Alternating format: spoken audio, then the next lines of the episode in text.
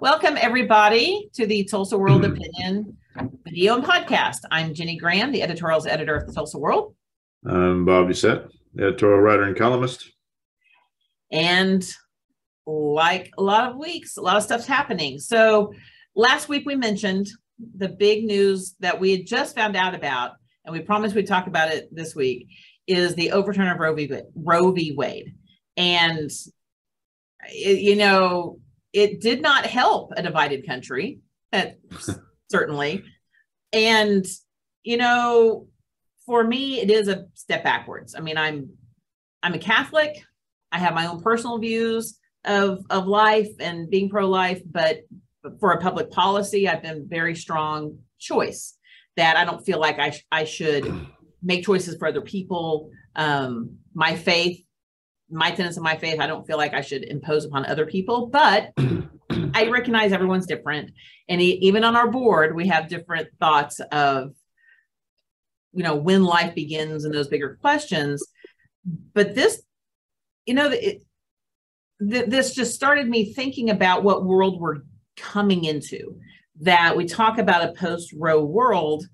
And so, you know, we, I did a column that's out today online and, and in print mm-hmm. Sunday. And our editorial board took a position on not the decision itself for abortion, but you know, in an editorial. And and I'll just kind of remind people that the Tulsa World that I have looked into has never taken a position on abortion itself. Like they had no editorial board that I can find has taken a mm-hmm. position on that. But they certainly have taken positions uh, for the last 50 years that any laws that are passed have to pass constitutional muster, that it can't mm-hmm. be in conflict. Well, Roe sort of protected a lot of that, that those rights. Well, now we're in a position where we have on the books uh, one of the, the strictest ban in America. You know, if you're a rape victim, if you're an incest victim, you have to carry the child to term. Um, there's a whole civil law area.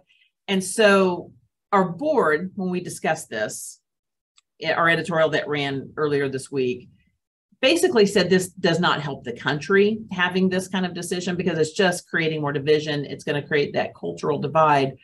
But we can certainly look at the state laws that we have and, and uh, the position that we took. And I don't think it's super bold, but it's to say we should have exemptions for rape victims and incest victims, that we should not keep victimizing girls. And some girls are young, 11, 12, who have been raped by family members, by people they know, and now you know they're pregnant and it's a harm. So, you know, as far as our advocating, you know, we recognize this is the law and we have to work within the law but we think that Oklahoma has swung way too far, that we have to protect the victims.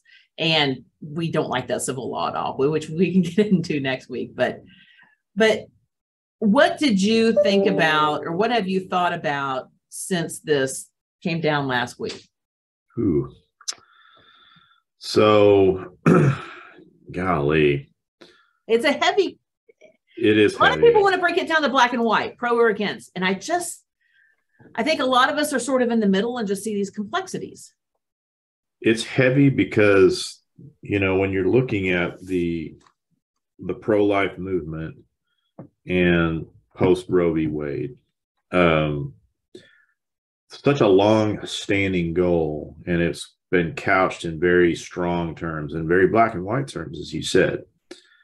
Well, now we're faced with a situation where we got to deal with it what are the repercussions of it? It's not like you're just going to happily have this thing where people carry all these pregnancies to term and every child that can't be supported by their their biological mother is you know joyously and happily sent out for adoption and live happily ever after there's a lot of repercussions that are going to come with this now and i wonder if there is going to be kind of a little bit of a whipsaw in some states where it's like, okay, well, we have these state options and we don't want this, you know, we don't want abortion on demand, but we need to carve out some exceptions here and we need to start having some realistic policy discussions about what we're going to do to help these new mothers who otherwise may not have had that child. Um, will that happen? I don't know. Will it happen in states like Oklahoma? Personally, I kind of doubt it, um, unless there is some should. kind of groundswell. But but it should. I mean, if you're going to be pro-life, then you need to be for paid maternity leave. You need to pay for, you know, be for child tax credits. For mm-hmm. you know, you need foster care system right now we have like 7,000 foster kids and like maybe 2,000 yeah. homes. I mean, it's, it's well, not, let's, yeah. can we just have like a little bit of moment of honesty on this? Mm-hmm. You're um, always honest. Of course. Go ahead.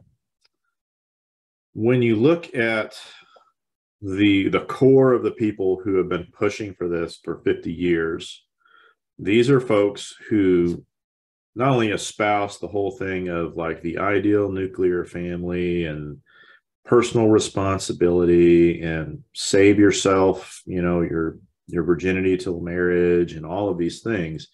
They don't just believe it, but a lot of them have lived it. So they think that this is something that should happen and can happen across the board.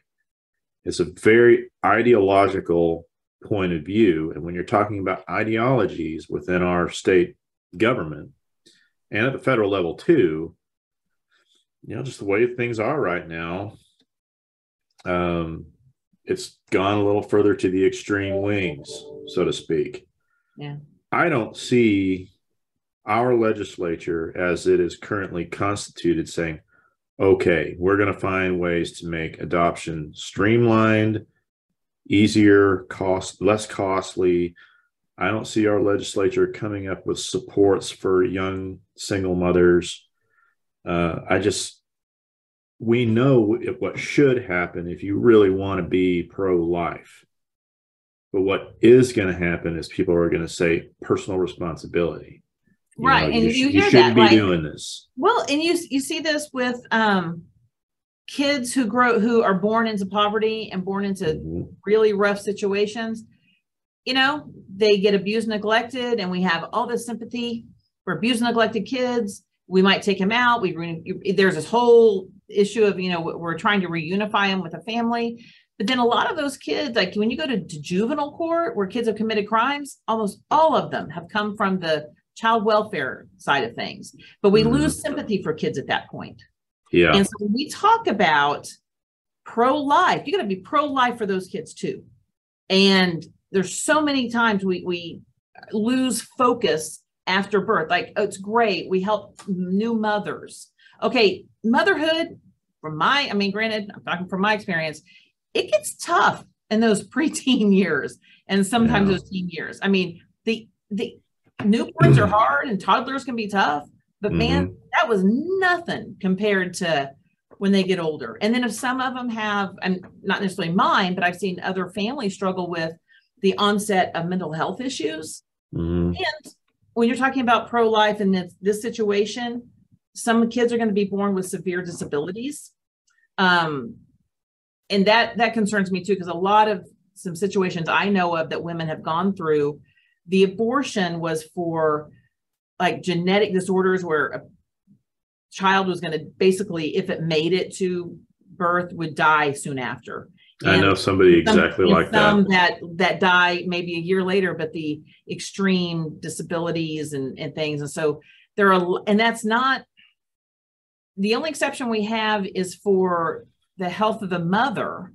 Well, that's going to how that's there's going to be some hair splitting on that. And so, you know, well, a, you know, their intent on that though is it's not just the health general. It is if this person is going to possibly die, right? And it's okay. But what about? But that's, that's I argue. What line. about the the the the health of the the the fetus or the baby?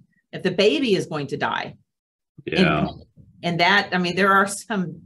So, I there are a lot of things that we're now in a position that, of trying to look at this law through the lens of who's vulnerable, mm-hmm. and and I think we have to, to to look at that a little bit more. And so our editorial board position is we need to at least carve out some exemptions for rape and incest and with this and we can get more into the the, the snitch law later which is all civil yeah. but, um, but yeah, I mean, it's a new era. And, and in that spirit, I went and I found this research. I was researching something years ago.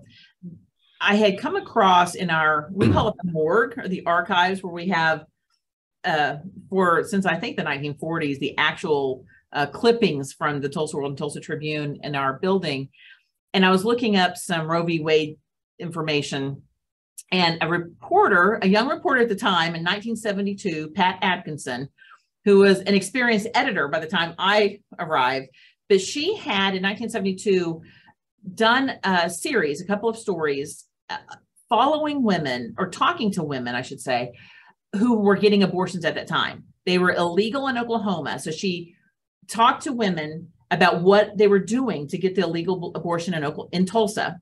And then the women of means who were flying out to New York to get a legal abortion because at the and she and I talked to her a little bit and she's fascinating. She's retired with horses, but she remembers that era. And she said that mm. one of the interesting things as a writer, she said the male editors didn't want to run the stories, that they just like didn't want to talk about it. It was just, you know, they were not into women's issues at the time.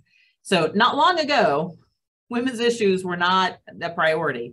But she said what finally convinced them to run it was the Oklahoma legislature was operating at the time under a 1910 ban, which almost mirrors what we have now. The only mm-hmm. exemption was for the, the to save the mother.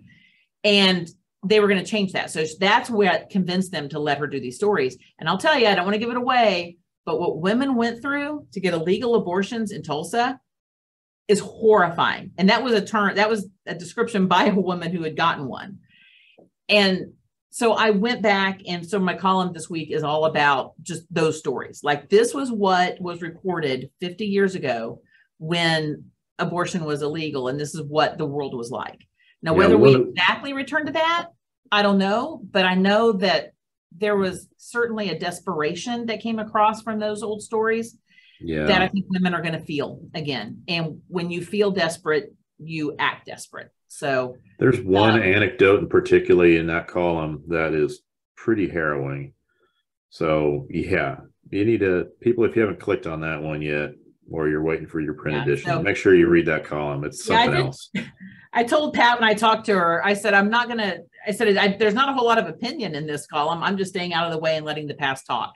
Yeah. And letting people just think about when as moving forward what this looks like. So, but the and I will say there, Representative Jeff Boatman contributed an uh, an op-ed that I'm running, and he's very pro-life and he's happy with the way the laws are, but he's encouraging people now, and he recognizes the weakness in that movement has always been the lack of support for yeah. for family pro-family uh, laws. And he said he pointed out the foster care he pointed out a lot of different things that now he's calling upon the movement to say, okay, it doesn't end at birth.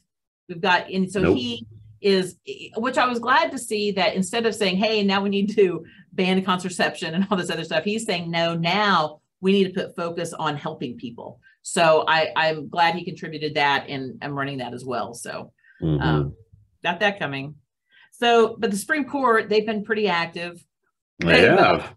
Yeah, Very. you know, there was a gun law in New York that um, has upset some people because New York had some um, gun safety measures that the justices threw out and said basically you should you can have permitless open carry. So that has we already have that in Oklahoma. But the other one today, it was today, or was no, it was yesterday, mm. that our state is calling a big win but they've been trying to overturn McGirt for quite a for the last two years. Mm-hmm. And so they've been suing sort of around the edges of it to get it limited. And so was interesting about this case. I I think it muddies the water more. The the state, the governor, and our mayor and different people say that this adds clarity to it.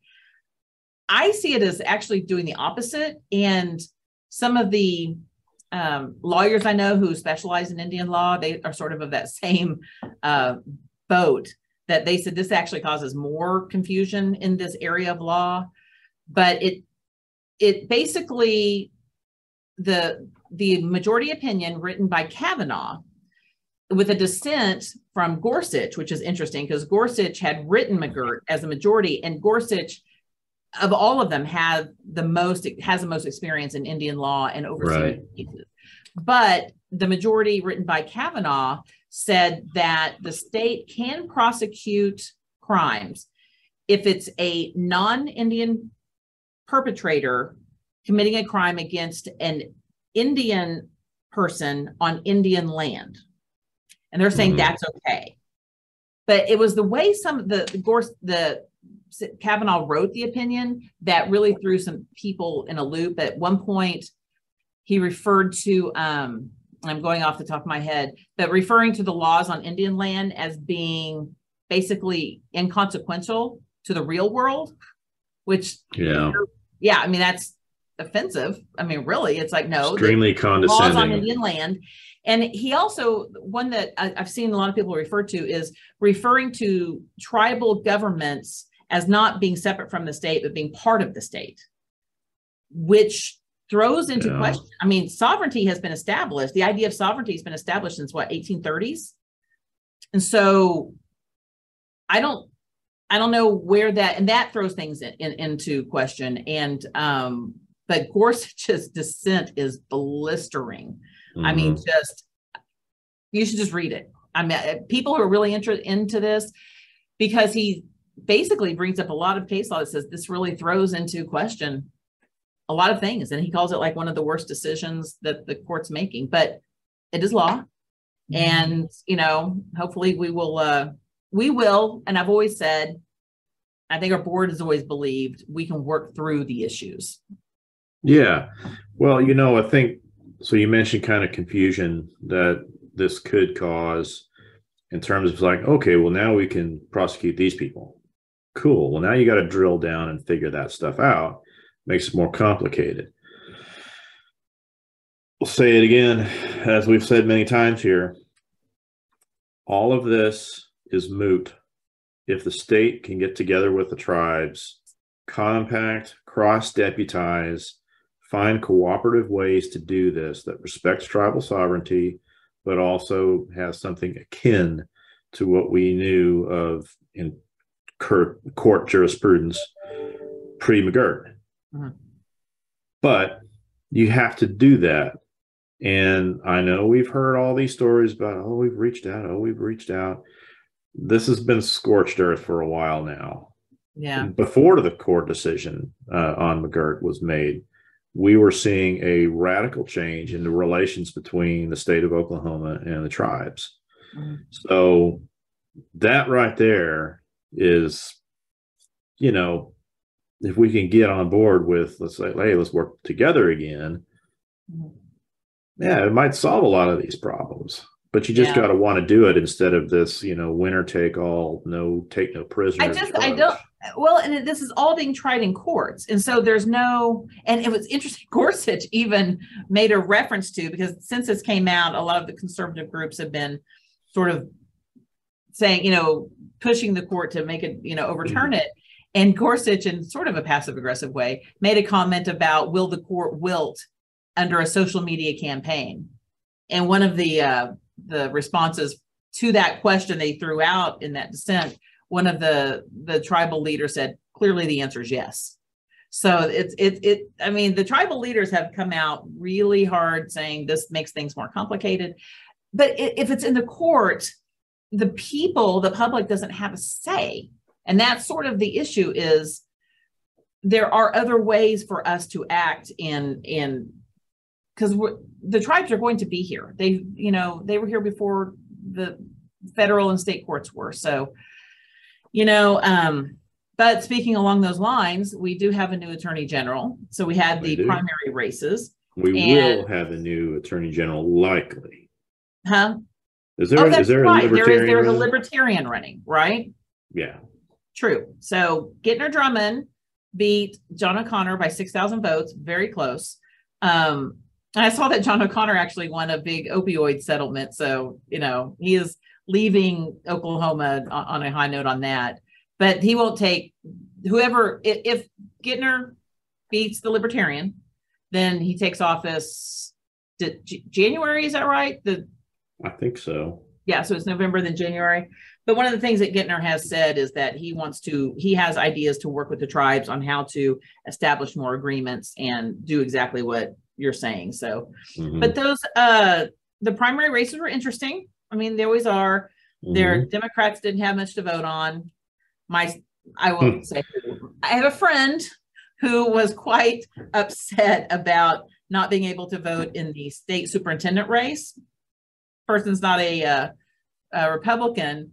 And the point was, well, if we, if school board's not partisan, why is the state superintendent, the state superintendent partisan? And I said, well, you could go down the list on that. Why is Mhm. auditor partisan? Why is labor commissioner partisan? Why all these? I said, but that's Mhm. that's a column or an editorial for another day. But but you had a column talking about this. So so kind of give us your thoughts on the races. And you wrote a column about how basically the Republicans were Yeah. able to, to dominate in this at this time in our history. So, going as far as like the election itself, uh, one thing that I found interesting, I'll make a quick note of this, is how did the, you know, air quotes Stitt ticket do? Mixed with O'Connor losing, um, Cindy Byrd winning, and it looks like and Gentner Drummond, obviously that was probably the most high profile deal of the of last Tuesday's election, you know, coming in there. I thought Ryan that was Walters, interesting. he was on. He was. He's in a Sidley wasn't runoff. running so much on Stitt's name, but Ryan Walters was. Um, yeah. Sean Ryan Roberts. Walters, yeah, Sean Robertson, Ryan Walters made it through the runoff. Yeah. So yeah, kind of interesting. But so you know, it'd be interesting to see what happens going forward with all of that stuff as we get into the November elections. Oh, and the August runoffs, how that all plays out because there's a couple races still in play right now, uh, with you know a couple of Stitt's guys still in there. As far as the column goes, and this goes back to you know something I saw as far as like percentages of people participating in Tuesday's primaries. Uh, it was pretty low, about 30 something percent of uh, eligible Republican voters voted. For the Democrats, it was in the teens. Mm. Now, I understand that there wasn't much there. There wasn't much to be that excited about, but you know, there was a state superintendent race that had two viable candidates, and people just weren't motivated. So when I look at that kind of thing and I see I see how it seems the Republicans have a consistent level of energy when they go to the polls and policymakers have a very consistent plan of attack on goals. They just keep plugging away. It's very disciplined. That's the word that I like to use. The the GOP, the conservative movement, the right, whatever you want to call them, they have a high degree of political discipline and patience that basically took us to where we ended up last Friday at the Supreme Court. Mhm. You know, Roe v. Wade was seen as something that was unassailable, rock solid, settled law for a half a century. And then all of a sudden it wasn't. And I contended that what you see with the Republicans is what led to that. Conversely, with the Democrats, they tend to either fly really, really high and energetic on positive mojo, as you saw in 2008 with the election of Barack Obama, or in 2018 uh, as a reaction, and 2020 or 2020 um, with how the Democrats took over the House and then, you know, later voted in Joe Biden, gained effective, somewhat control of the Senate. But when they're not excited, as they were in 2016, and it's clear, I mean, you can talk about all the shenanigans and everything you want, but the fact is, is that the Democratic or progressive or leftist vote or whatever you say was depressed in 2016 folks didn't show up or they voted for Jill Stein or they wrote in something stupid or whatever. And then everyone was shocked when Hillary Clinton lost to Donald Trump. And I would say 26, 2016 election was as consequential as they get. We are learning that in a major way because of how we're seeing just kind of a huge shift in where we are in a political You mean the 2018 standpoint. election? Yeah. Yeah, well, yeah. Yeah. Well, 2018 was nice, and you are nice for for the Democrats. You know, they took the House. Okay. Okay. Okay. I know. what you're talking about. 2016 presidential election, Trump with the Yeah. big upset over Hillary Clinton. Yeah. They didn't show up like they did in 2018. They didn't show up like they did in 2020. That to me is a sign of a lack of political discipline. They are not willing to say, you know what, not really fired up about this candidate, but I'm coming out. Whereas the Republicans in 2016, there were some who were fired up about Trump, for the most part, that year it was, well, he's our guy, and I'm voting for our guy. They came out. And if you look at it now, Trump has been out of office for 18 months, but his impact, I mean, I swear it's like aftershocks in an earthquake. It's still there and it's just as powerful as if he was in office right now. Well, That matters. Yeah, well, that segs into the uh, Capitol testimony.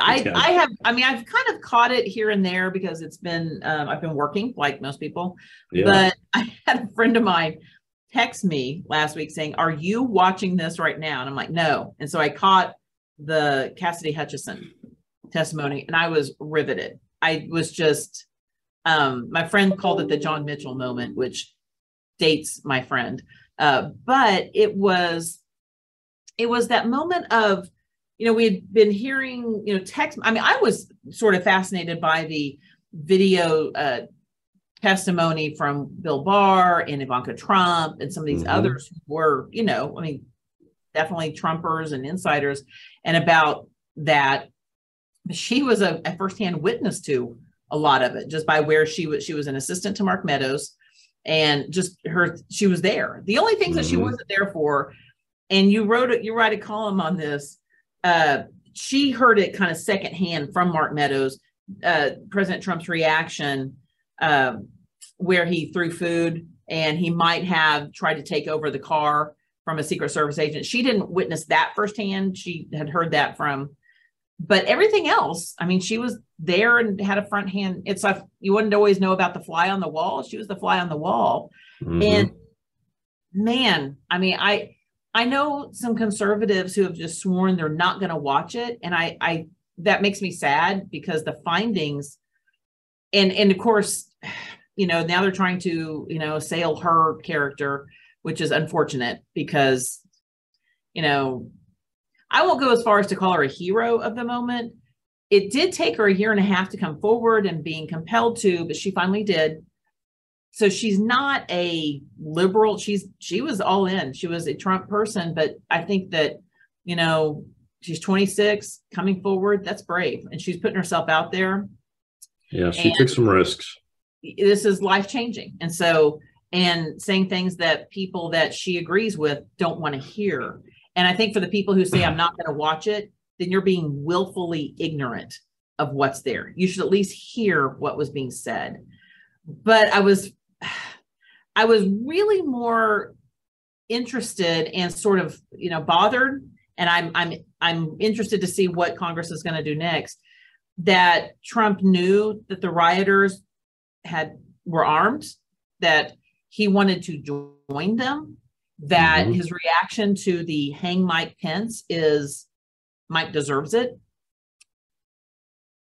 so yeah those those, those things as an american bother me and i don't i don't know people are trying and i know people are trying to justify it in some way i i mean i'm i'm thinking back to watergate where the offense was so much less and yet here we are with these very serious things um that I, I would like to know what's going to happen next. I don't think it can go un. I don't know where where it should go, but I know that, you know, that's a lot of. There were a lot of men in that room with a lot of political experience that didn't do the right thing. Mhm. So, well, I mean, but you wrote a column on it. What what's the what what what got you motivated to write a column on it?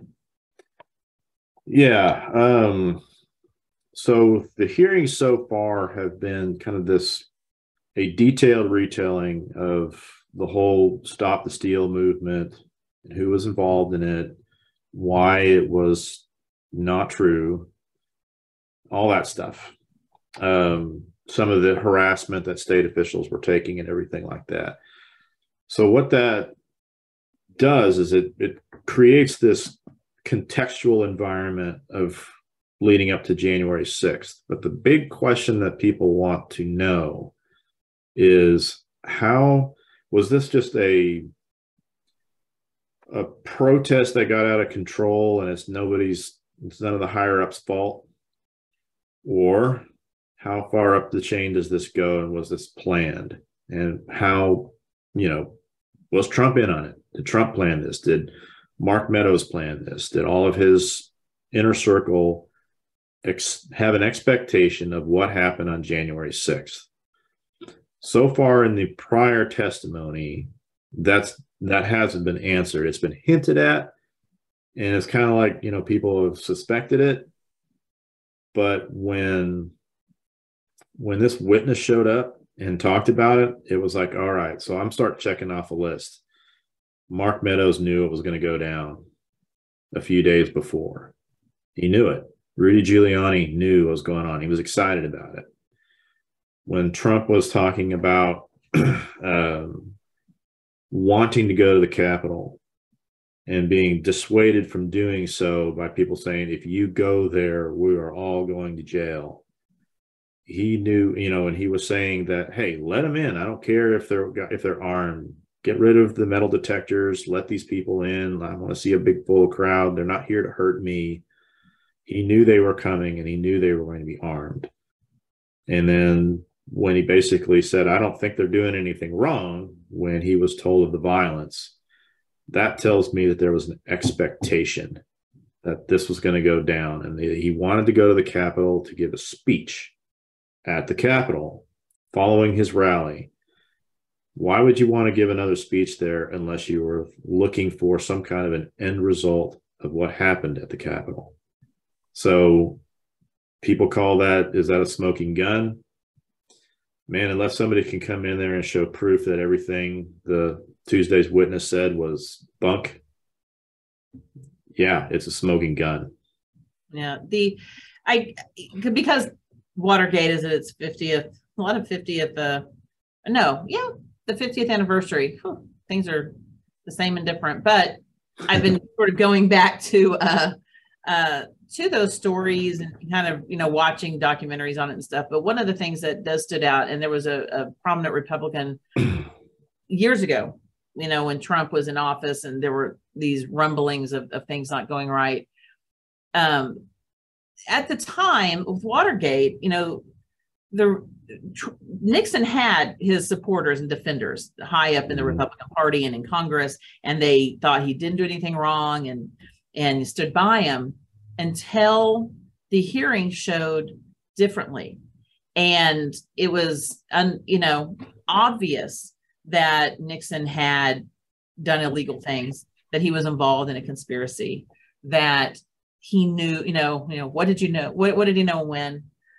And they did the right thing by putting the country first instead of the party and asked him to resign. I mean, they kind of forced, you know, there were these famous, you know, stories of going to Nixon and saying you're going to you're going to step down.